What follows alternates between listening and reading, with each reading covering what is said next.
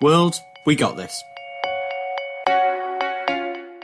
The podcast talking big global challenges with the experts taking them on.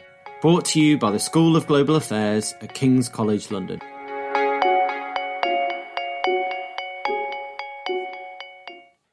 Hello, world. Uh, welcome to this special edition of World We Got This. Uh, this is focused on East Asia, it's East Asia in Focus uh, webinar, Preventing the Next Pandemic Lessons from East Asia. I'll be your chair today. My name is Dr. Robin Klingler Vidra.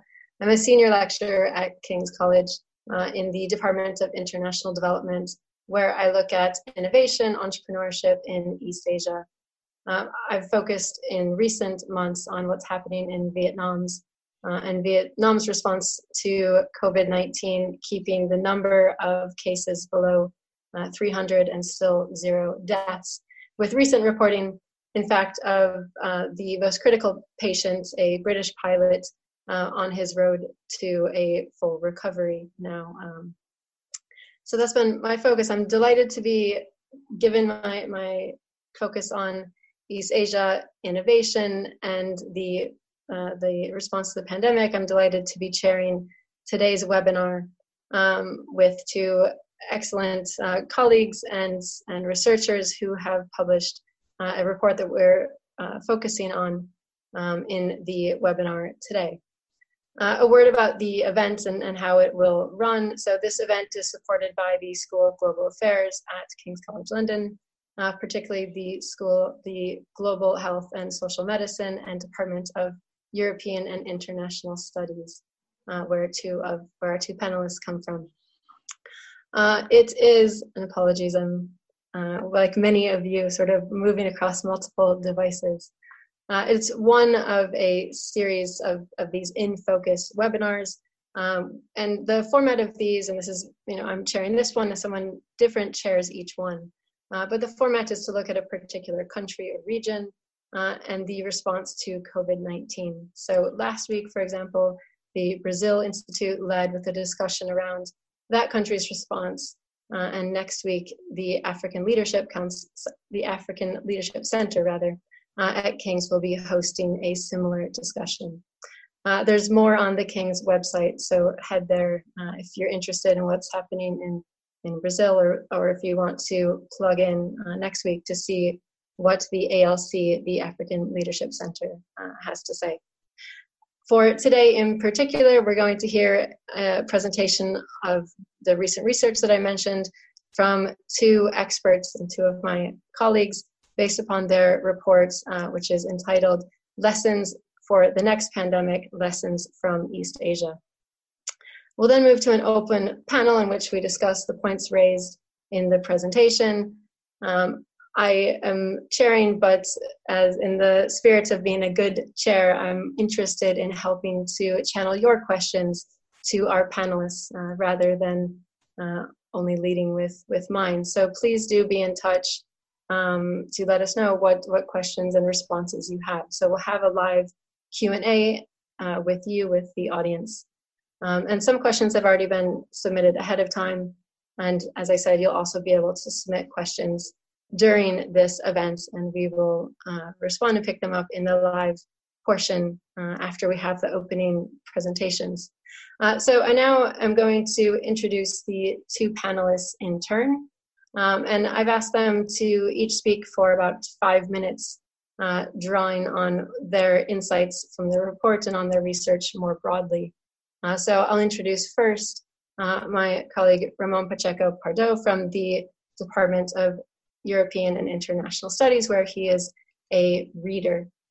Uh, Ramon is going to open our webinar today talking about, um, again, the insights from the report, particularly the usefulness of, of what he calls the institutional memory uh, that has been developed in East Asia from past experiences with SARS uh, in particular, as well as the effectiveness of legal frameworks that underpin public health measures in many East Asian nations. Uh, so, with that, I, I, hand over to Ramon to tell you about uh, his research on this topic. Ramon, take take it. Go ahead, run with it. Thanks, Robin, and uh, hello everyone. Thanks for joining us. So, so basically, what uh, we did with the report, right? We wanted to see how certain countries in East Asia had uh, responded to the pandemic uh, quite well uh, compared to countries in other parts of the world.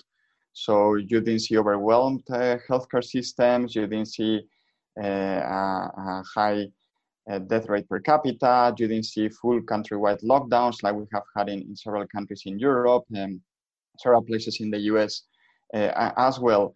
Uh, and what we saw is that uh, these countries obviously had gone uh, over pandemics and epidemics uh, in the past. Uh, SARS has been mentioned, uh, swine flu as well, MERS as well, and they had learned lessons from these pandemics or epidemics, right? Importantly, though, they not only learned lessons from these cases that took place in their own countries, they also learned lessons from what happened in other countries in East Asia and other parts of the world as well. So, for example, there was some learning from the uh, uh, Ebola uh, case that was not in East Asia, right? And and what we uh, and what we um, make clear in the report is that learning lessons uh, is important. So we focus on lessons regarding uh, the appropriate legal framework that should be in place once an emergency, because a pandemic is an emergency, hits a particular country lessons regarding having clear decision making processes and structures. So, who is taking decisions and who is implementing the decisions that are being taken. Uh, and also, Mauricio will talk more about this uh, later on uh, the operation of the healthcare system and the public health uh, institutions. But we also focus on how these lessons can be maintained from pandemic to pandemic or from epidemic to epidemic because these lessons, for example, if you look at uh, the example of the US, if you look at the example of uh, Europe, uh, the case of, of the UK specifically as well, uh, some of these lessons had been learned in the past but were forgotten. And what we look at uh, is two different uh, aspects of it. first of all, the institutions that are in charge of um, learning the lessons, but also making sure that these lessons are not forgotten. And this is normally centers to deal with uh, epidemics or with uh, disease that all countries across the world or all regions across the world actually do have, but in the case of East Asia operated quite well. Uh, and we saw that uh, there were two reasons for this. One of them, because they are very well resourced. So uh, even over the past few years, right, since uh, the MERS epidemic that hit uh, uh, Korea and other parts of, of, of, East Asia, there was a period of five years until COVID 19 in which East Asia was not really hit uh, by, by pandemics or epidemics, but still you have these institutions that were well resourced, so were able to, to, to maintain their human resources, their research activities, uh, their cooperation with the WHO uh, to make sure that they hadn't forgotten the lessons. So that's one aspect of it. Uh, and, and, the second aspect of it is that you have playbooks that are collected, uh, that are put together when a pandemic or an epidemic takes place, and they are updated as there are cases in other parts of the world. And these playbooks were updated when COVID 19 uh, hit East Asia. So uh, these uh, lessons that had been learned were implemented almost uh, immediately, right? Uh, for example, uh, isolation, testing, etc., etc. Uh, contact tracing, something that we're still discussing in some European countries. How do we uh, engage in proper contact, uh, contact tracing? That was done very quickly in, in countries across East Asia. and another aspect that I want to focus for this introductory remarks has to do with, as you mentioned, the legal framework. Now, what you see across East Asia is that uh, pandemics, uh, other types of outbreaks, they are treated at, as emergencies, right? So you have to take decisions quickly you need to know who takes the decisions, you need to know who is in charge of implementing the decisions. So what you see is that uh, these countries have uh, legal frameworks that can be implemented as soon as there is a hint of a pandemic potentially hitting the country. And then what you see is that these specialized agencies that we mentioned before, uh, these centers to control disease, uh, suddenly they are empowered to take decisions. So it is professionals taking decisions. Obviously, politicians, policymakers have to be involved because many decisions at the end, the, end of the day, they are political decisions. But you see how these centers actually do play a central role in the decision making process and they can actually uh, direct the implementation process with the different agencies that have to that have to do this uh, and, and this is something that hasn't necessarily been the case in other countries across the world where we have seen a response that has been slower or that has been more politicized right? I'm not going to name countries now we can discuss later but this politicization of the response to the pandemic was not necessarily the case uh, uh, in east asia. Uh, i'll leave it there for my introductory remarks and we can discuss later.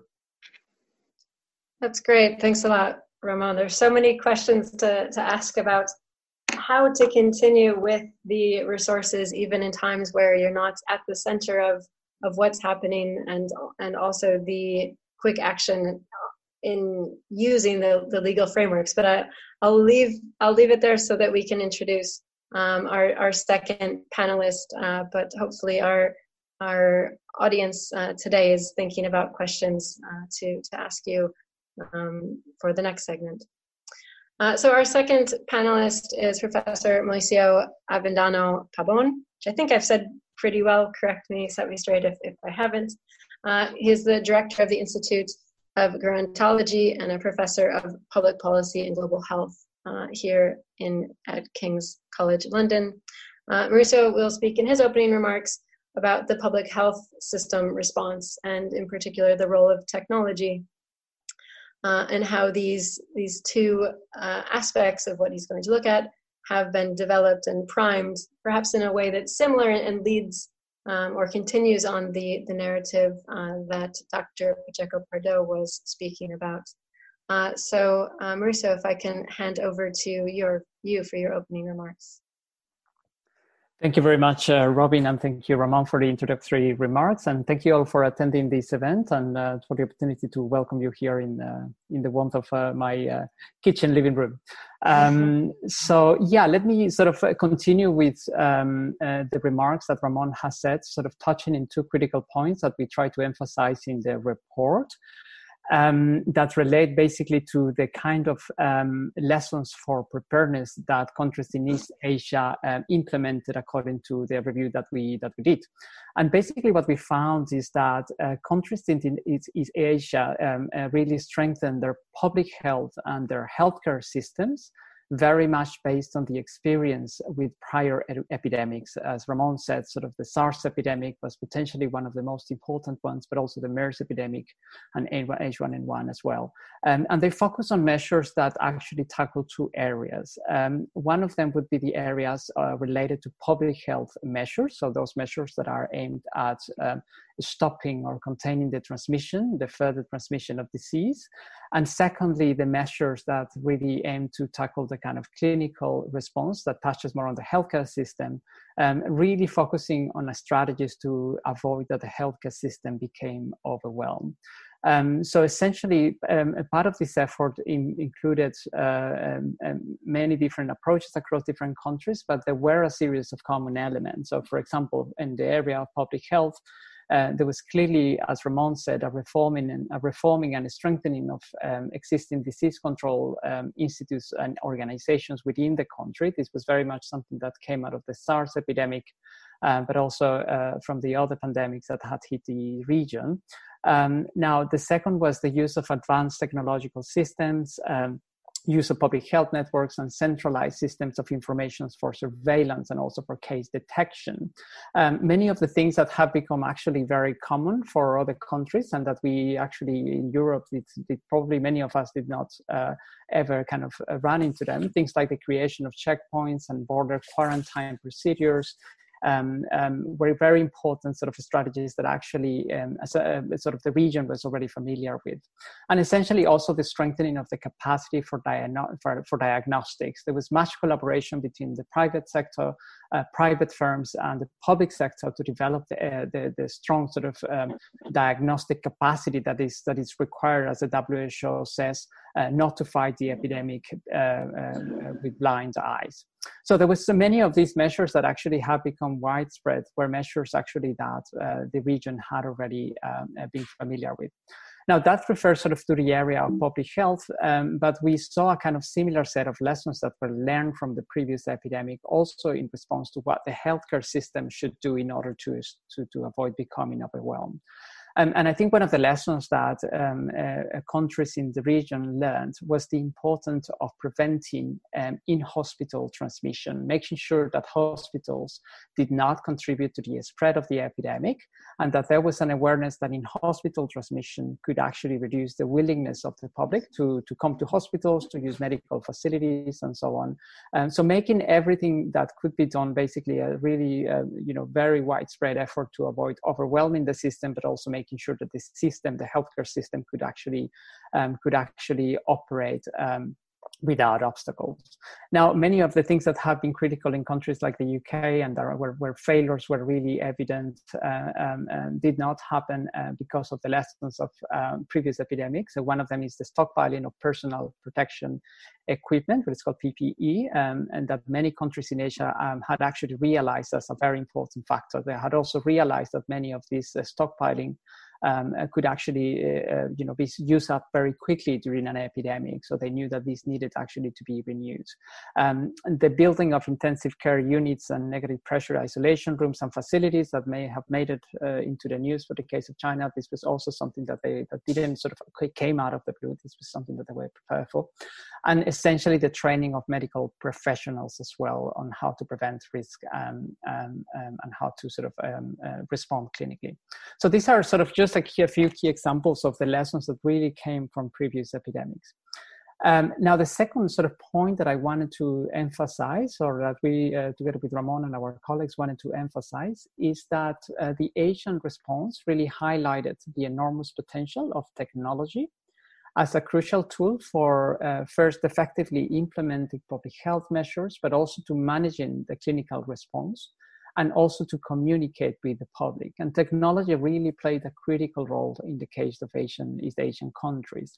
Um, now, there were um, uh, technology is a, a, large umbrella term to refer to a number of different interventions that involved a combination of communication technology, artificial intelligence, and essentially big data um, that was used actually to um, to to uh, to to sort of respond to the technology.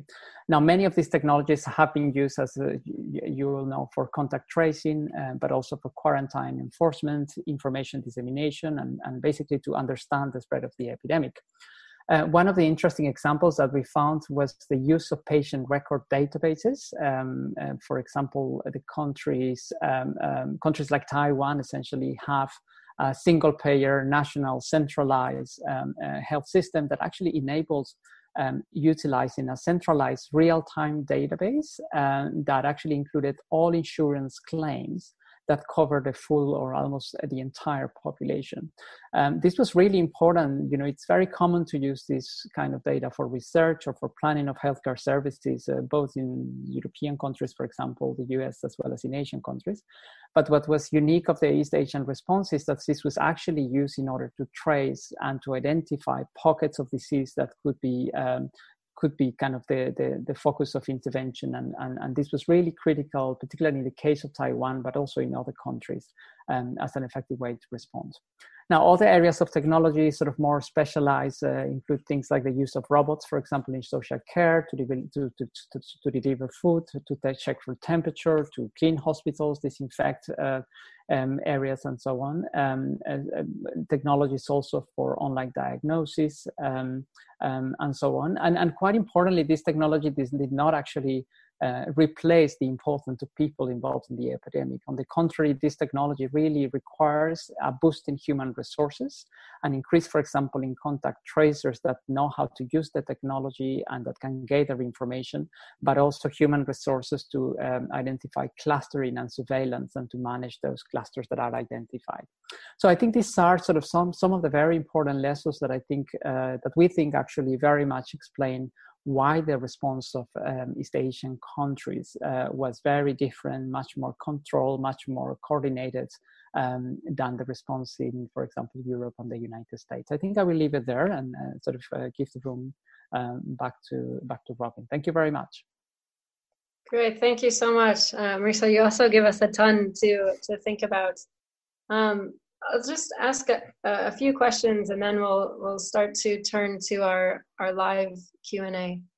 Um, you know, for me, some of the themes that you both discussed are having this the right systems, Right? So having the persistence of, of resources for the institutions that are responsible, as, as Ramon mentioned, um, getting quickly to use and, and, develop new technologies, as you mentioned, uh, Mauricio, and, and investing in public health care to ensure that it doesn't get overwhelmed in case something happens. So there's sort, sort of getting systems right. How how did that happen though? Right? It's so so there's the institutional memory and, and things. But if if we look at you know having the systems right, having the legal environment right, um, having resources right, okay, and thinking about what we can learn for the next pandemic, the next epidemic.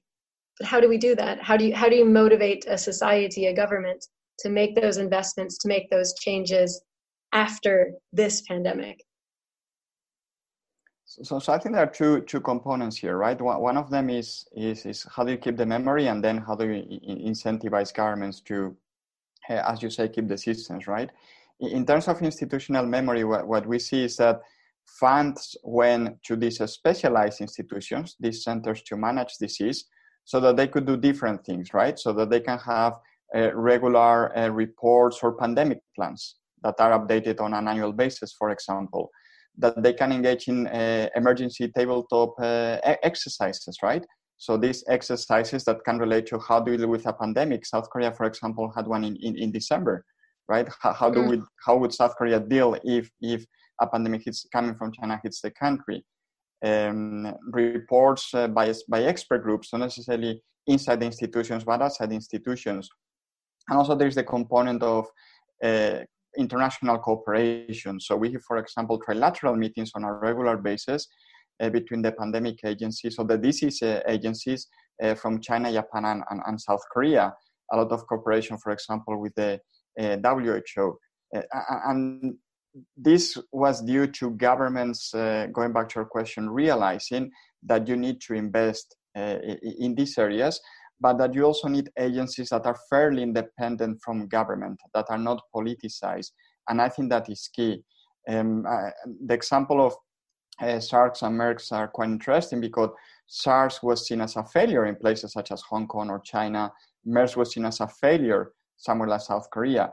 But, but you didn't see the political bickering that could have taken place, right? And, and, and experts being replaced with uh, others uh, for political reasons. Uh, there was a realization that those who have dealt with a pandemic, even if the uh, response hasn't go uh, as planned, they should still remain in place because they have learned the lessons. So they should have learned the lessons, right? So you kind of give them another opportunity, and, and lots of funding. Uh, you see lots of funding going into these into these agencies, so that they can conduct their own research, but also, as I mentioned before, so that they can go uh, and learn lessons from other countries, so that they can have regular conversations with the WHO, which has a lot of of, of, of knowledge about uh, how to deal with pandemics and, and, and, and, epidemics. These regular meetings that take place, uh, also, for example, in this discussion about ASEAN plus three agencies, so the ASEAN class, uh, countries plus China, Japan, and Korea, meeting on a regular basis now, right?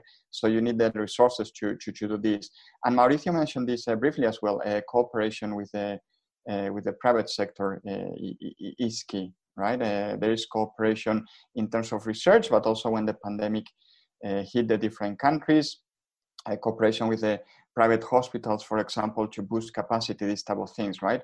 So, so there are economic resources so that governments can compel the private sector to cooperate with the public sector, right, with uh, public hospitals, for example, and that these hospitals are not being overwhelmed.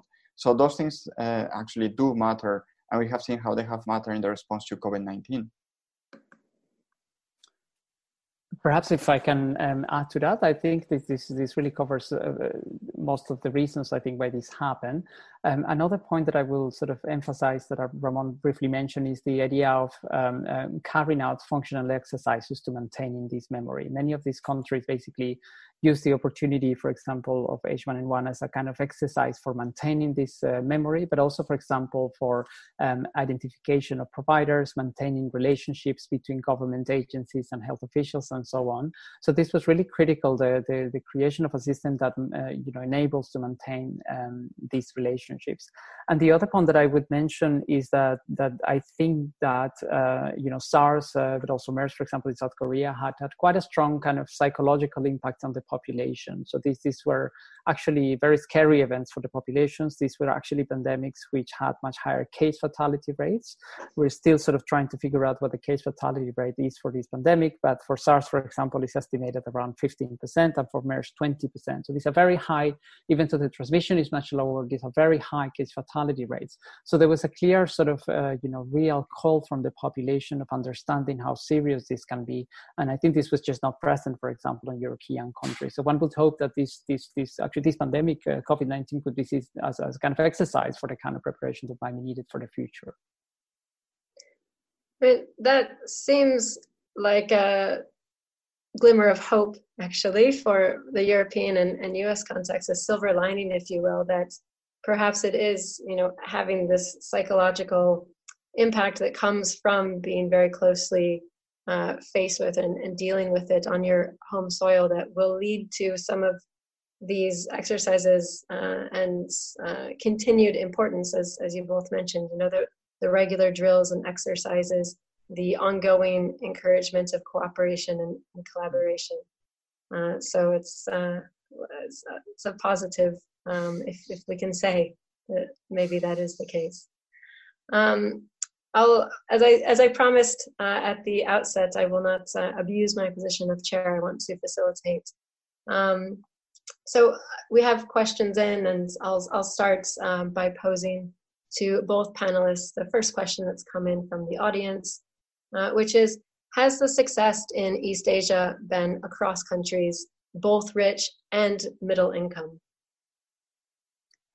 Yeah, I guess the answer is is yes. Uh, I mean, for, in the report, uh, we cover uh, high-income countries: uh, Japan, Singapore, Korea, Taiwan, uh, and Hong Kong, uh, which is independent for the purpose of managing this type of, of, of, diseases and pandemics. We also look at China, that obviously failed in the beginning when when the outbreak took place in Wuhan, but afterwards has done quite well. But I mean, Robin, you have done research on on, on Vietnam, for example, has had a good response as well. So what we have seen is that the, the success has been about different levels of, of, of, of income. Uh, and, and I would add that uh, it is not really about the, the level of income of these countries, but how do they allocate resources, right? And, and if you decide that uh, the healthcare system um, uh, emergency, pandemic, epidemic preparedness is important, then you can uh, use enough resources, right? And, and, that's what we have seen. These countries considered to be this important, uh, probably as Mauricio mentioned before. Mauricio mentioned before, among other reasons, because they suffer from from from SARS, for example. So so they know how this can actually go wrong, and they decided to prioritize these. So I wouldn't say it's about income. It's really about how do you allocate resources, and even middle-income countries or countries that are, in, uh, are a bit poorer uh, can actually deal with pandemics quite effectively. I, maybe I'll, I'll just jump in on the on Vietnam as as I think an incredible example in this that's re- recently gotten more coverage. So as I mentioned at the beginning, less than 300 death, 300 cases, zero deaths. Uh, so the strategy there was very much flatten or crush the curve from the beginning so to ensure that the healthcare system and, and, the population isn't overwhelmed that meant really early decisive action to to shut down a lot of things uh, when schools closed for the for the New Year holiday for Tet uh, at the end of January. They didn't reopen in February. Uh, you know, incoming travel was was closed down, and, and I think really fascinating and linking with Mauricio's point as well about encouraging technology and, and collaboration. Uh, the Ministry of Science and Technology in Vietnam helped to really mobilize uh, the local development of test kit uh, capabilities early on. So that happened in January. Uh, so I, I, think a lot of the, the themes that you've picked up here and then go further into in the report, as you say, are, are very much present uh, in the case of, of Vietnam as well, certainly.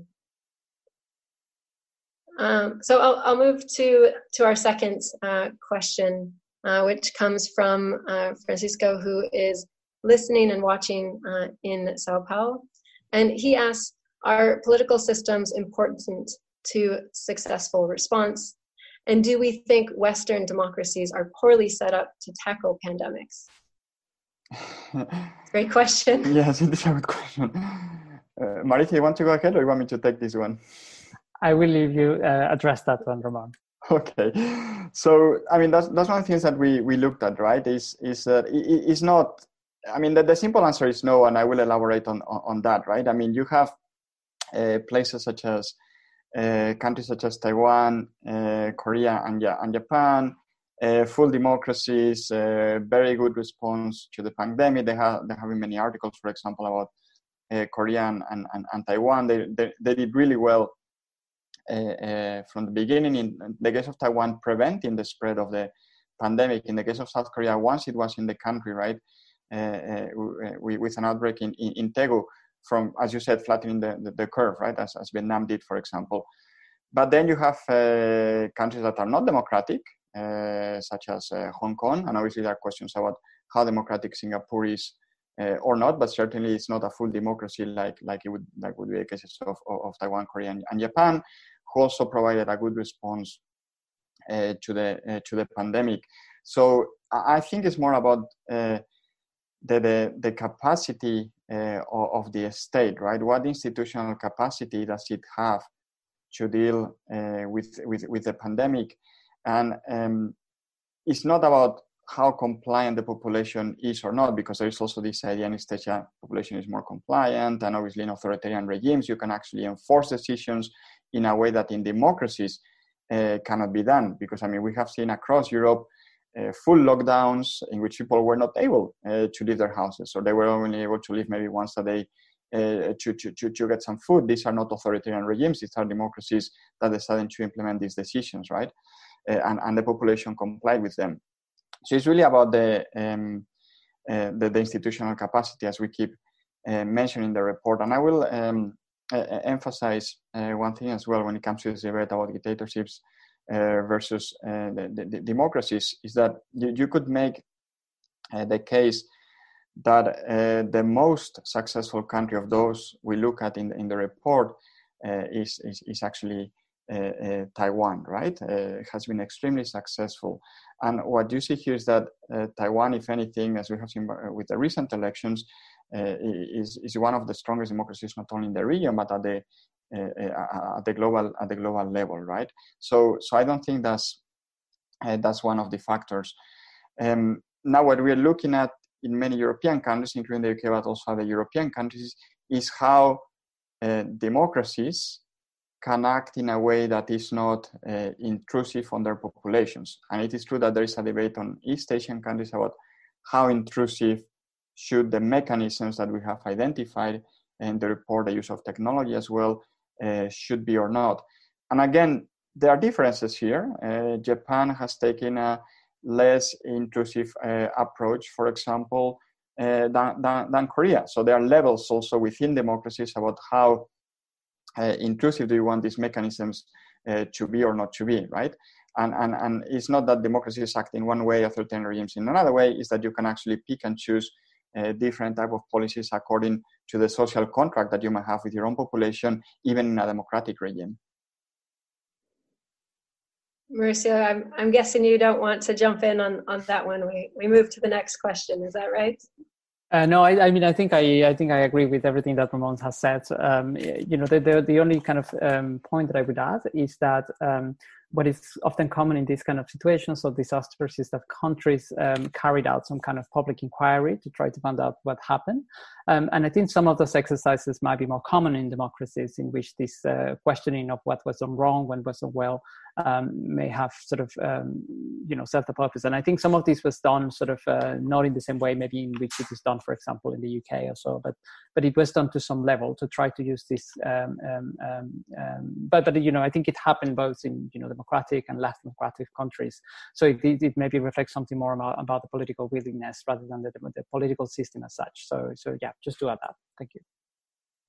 Well, I mean, I, I was thinking as well, rather than regime type, for me, there's also a sense of the proximity to what was unfolding in, in Wuhan and that driving a sense of urgency. And in thinking about my research on the Vietnamese case, that's very front and, and center in, in a lot of uh, what what you read, what you see, what and speaking with people is, you know, the risk of it of it coming into our borders was so quick and so real that action was necessary. And I think, you know, regime type aside, that gave an urgency to that sort of underscored the entire response.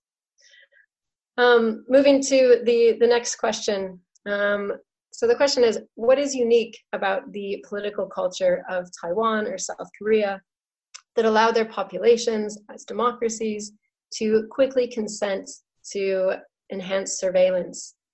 Is it perhaps authoritarian roots? roots? So, so again, sort of uh, regime type, but then also asking, or is it about sort of Confucian collective mindset? So getting more into the, the role of culture. well, I think one of the things we try to do in, in, in the report is is really to to, to move beyond these uh, these explanations, if only uh, implicitly, right?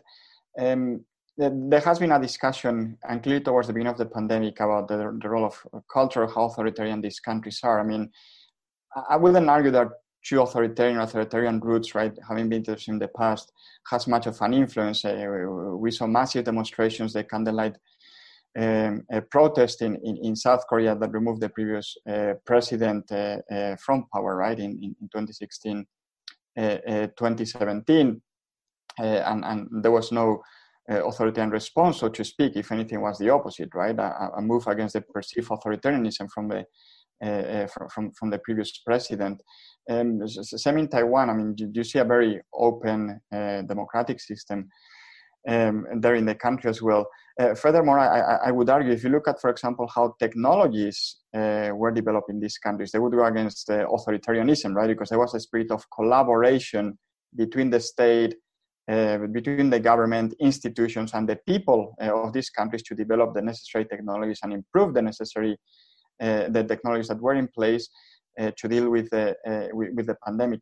Um, since we, we, with Confucianism, it is true that there's this idea that Confucianism is still strong uh, across East Asia. Uh, even if this uh, were the case, I mean, I go back to the point that I made before. we have had full lockdowns here in, in, in the UK and other uh, European countries, and for the most part, people have been complying with this. I mean, I wouldn't say we are obedient, right? But we have been complying with this because we think this is good for not only for ourselves but for the whole country, right? So, if you want to make the case that it is true that across East Asia uh, people perceived that it was good, for example, to be wearing masks, uh, that it was good to self isolate if they thought they had uh, the disease, because this is good not only for themselves, but for the population as a whole. Uh, that is true, but I wouldn't say this is Confucian or specific to, to East Asia because of what I mentioned before. It's happening in other parts, uh, in, in other parts of the world. And, and, and the, the, the counter argument sometimes you hear in, in, in well, if it is about Confucianism, why have Spain or Italy done so poorly? Is it because of Catholicism, right? And we would never argue that. We wouldn't argue, well, you know, in some Southern European countries, the response hasn't been good because of Catholicism, or, or let's say in the UK, the response hasn't been good because of the Church of England or, or, or Protestantism, right? Or we don't uh, make that argument. So, so, so I think that that's really not the the, uh, the key reason. Even though, I mean, we do acknowledge that there, there has been a, a debate there uh, more in February, March. I think now we have moved more towards other types of responses, which is where our respo- which are where our um, um, report kicks in, right? Which is more about the, uh, the institutional response from countries in the region. Uh, thinking that um, I read various analysis that's just to pick up on that point that in the in the UK the expectations for the public's compliance. Um, had, had expected, frankly, that we would be less compliant than we were, um, which I, I, think again sort of adds to your point that there isn't necessarily a, a cultural driver uh, here. Certainly not front and center. Um, moving to to the next question. Uh, the question from an anonymous attendee asks, do we have any evidence on the impact of measures taken in East Asia on mental health? was it different to the European experience? Uh, Mauricio, maybe this is one for, for you to lead on. Yeah, thank you, Robin. That's a that's a great question. I'm happy to see that question, um, and um, I'm happy to say that I don't think we have an answer to that question. Uh, so, mental health. Um, um so, at King's we run this center on society and mental health, where we're trying to um, evaluate some of the impact of the measures on mental health. Um, I think I would say two things about this. The first one is that what some some of us think of as mental illness, of, of diseases, of common mental health disorders, um, are actually something that is much more serious and much more pervasive than what people think are, are, the impacts of the lockdown. So, so we often do not necessarily kind of very easily say that the lockdowns and these kind of measures, for example, increase the prevalence of sex and psychotic disorders or so. Um, but we see this as a more, uh, you know, it's kind of a, what we call social suffering, a normal response to actually distress that happens when people experience an earthquake that we saw, for example, in Japan or, you know, natural disasters.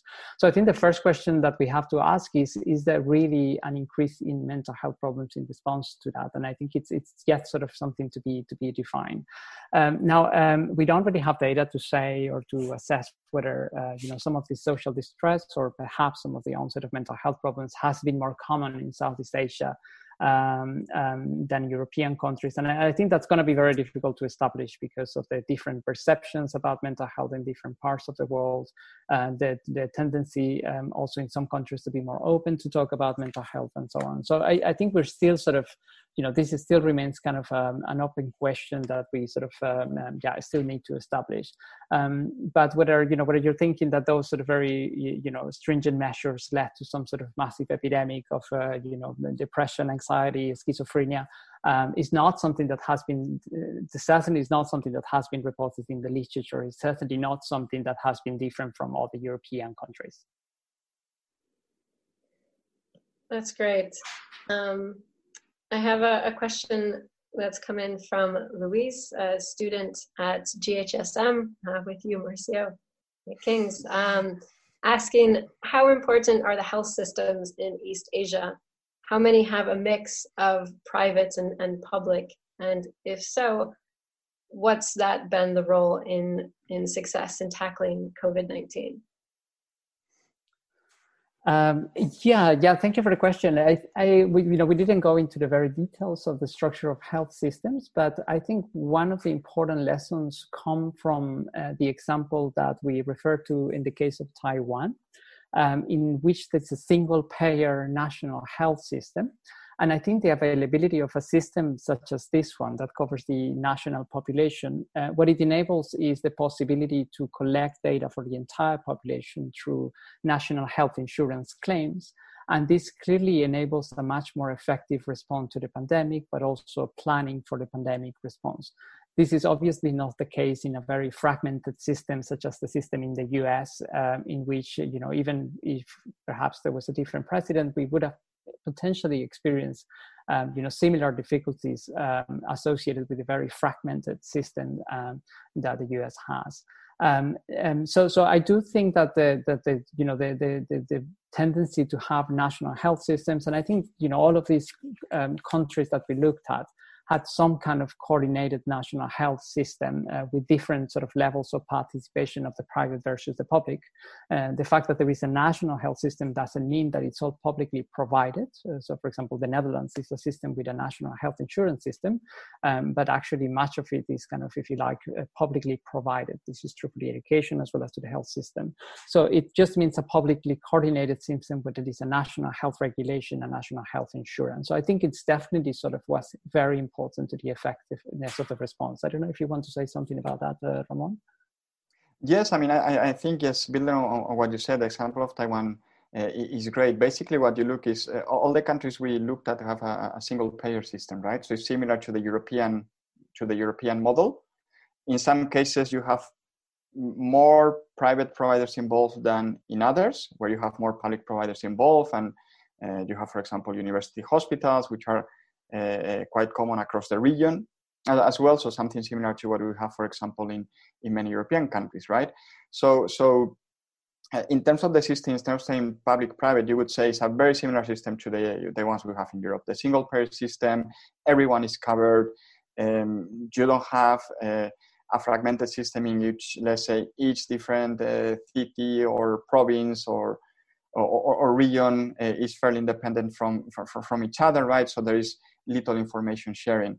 Uh, more a national system in which information is centralized and anyone can be treated uh, wherever and they don't have to pay in advance, which means that you know um, people across the region did not hesitate when they had symptoms to go and be treated, right? Because you don't have to pay for this, or uh, um, and not only you don't, you don't, you don't, you don't have to pay uh, for this, but actually you will be uh, welcome because it's a way of stopping uh, transmission, right?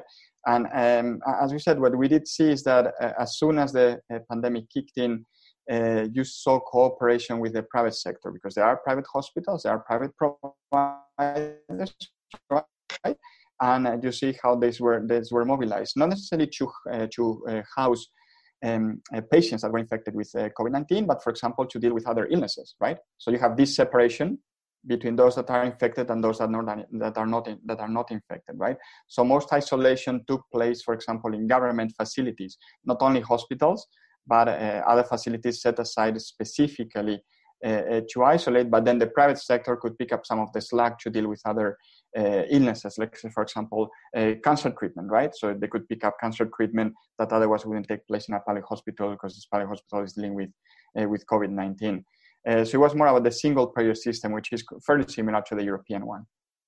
I would say more a model in some cases on the European one. If you look at Japan, if you look at Korea, for example, they have looked at how the healthcare system works in, in, in Western Europe and, and, and this was years ago, decades ago, and they have modeled themselves on Europe rather than the US. That's right. And just to add to that, I mean, in, in Vietnam, I spoke with the developers of the COVID 19 test kits, uh, two of the teams responsible for developing those test kits. And a, a, similar value came from the information sharing across the hospital system. So mm-hmm. once there was the first patient in Vietnam on January 23rd, from, from that point onwards, the samples from hospitals across the country came and, and were made available uh, through the National Institute of Health and Epidemiology, but then also to the, the teams working on developing the test kits. So I, it very much resonates uh, in what I'm seeing in Vietnam as well.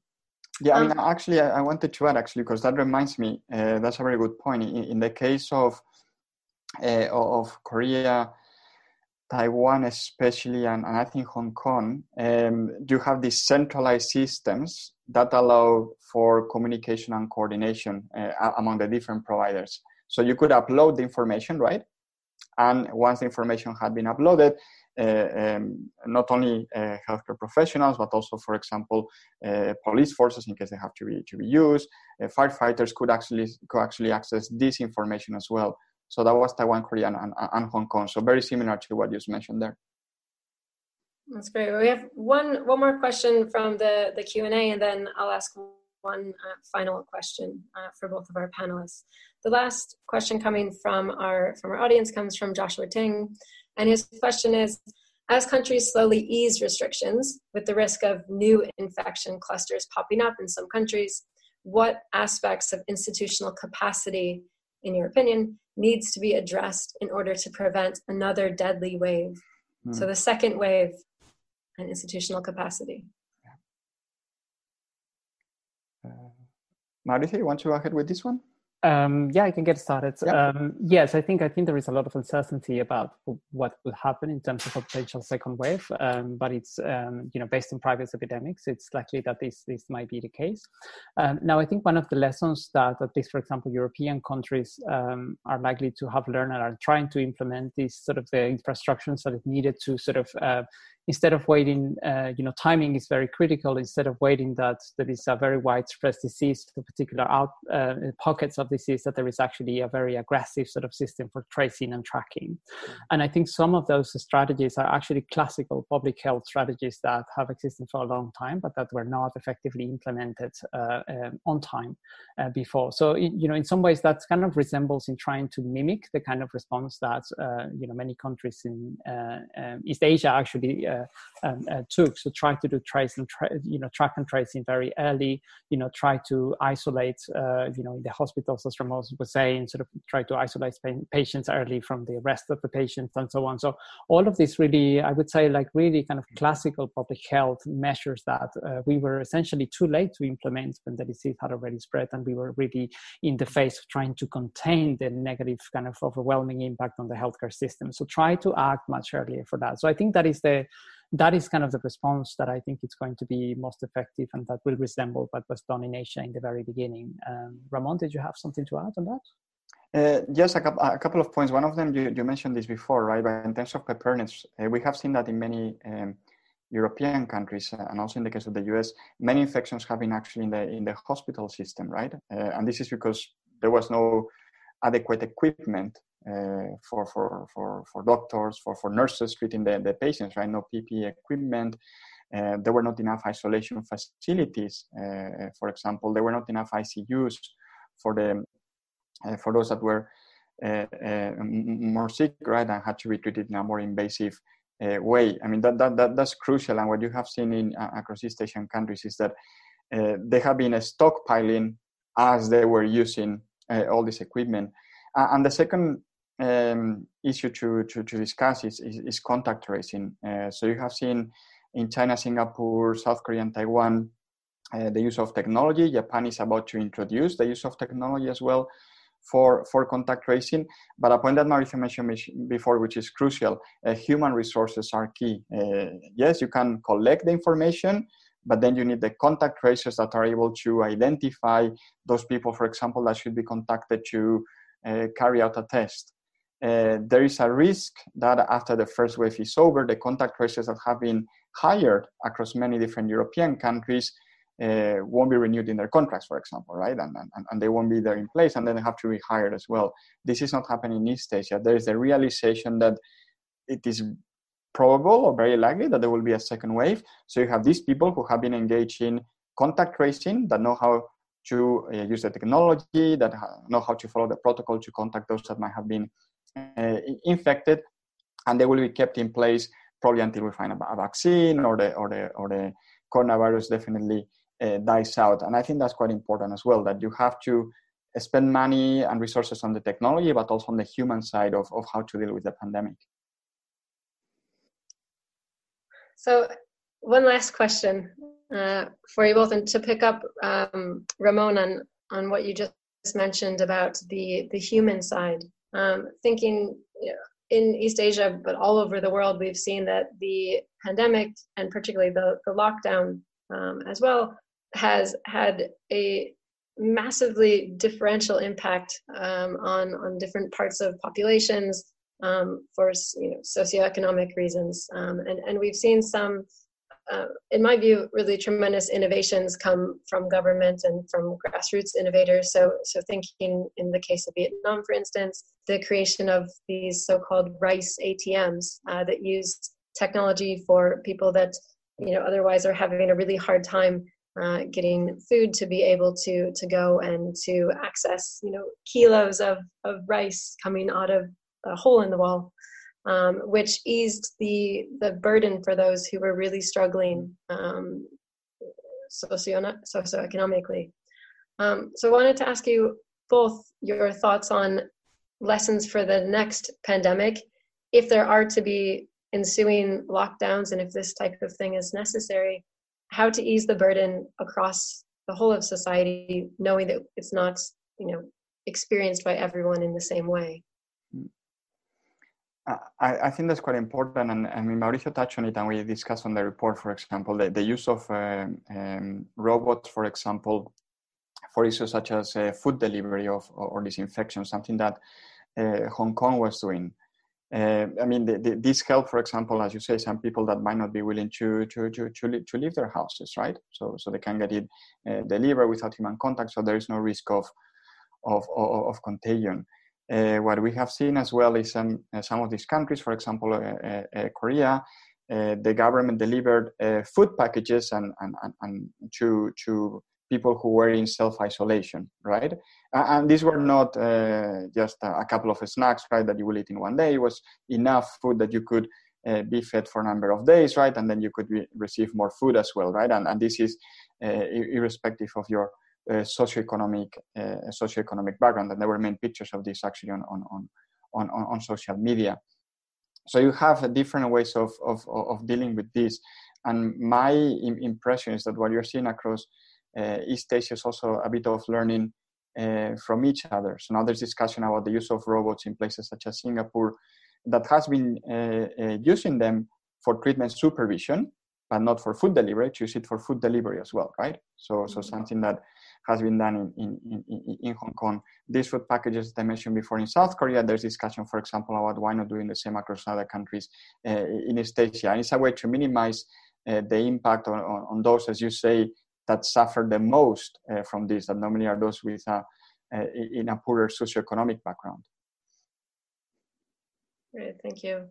Mauricio, final thank thoughts. You. Thank you, Robin. Yes, I, I, I think uh, I completely agree with Ramon. I think the use of technology is very important. Um, however, I, I, would say that the lesson that really we can sort of draw from East Asia is that even with the very much advanced technology that we could have, as it may be available, it's going to be very difficult to prevent the negative economic and social impacts that a lockdown of the magnitude that we've seen in Europe and the US, for example, uh, has.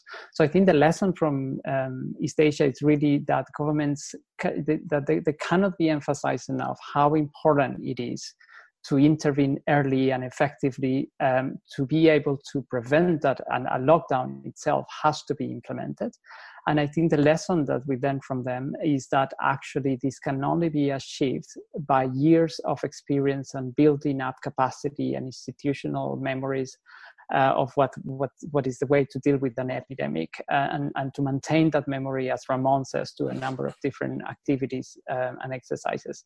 And that every, every single uh, dollar, euro, or pound, or whatever invested in that is actually going to deliver economically. So any investment in public health and disease control is going to deliver by preventing this kind of situation that we've experienced. So that would be kind of my, my main takeaway actually from the East Asian experience for uh, other countries. That's great. So picking up exactly on on this, were some of the the big themes as well. The the role of of prevention and flattening the curve from the beginning, and that comes from this institutional memory that um, has played such an important role across various uh, aspects of of the response in in East Asia. Uh, so we're sort of bang on time, uh, and we'll we'll wrap up uh, this second installment of the World We Got This uh, webinar. Thank you very much, uh, Ramon and, and Mauricio, for joining me today. And thanks uh, to all of our, to our audience in, in various technology platforms.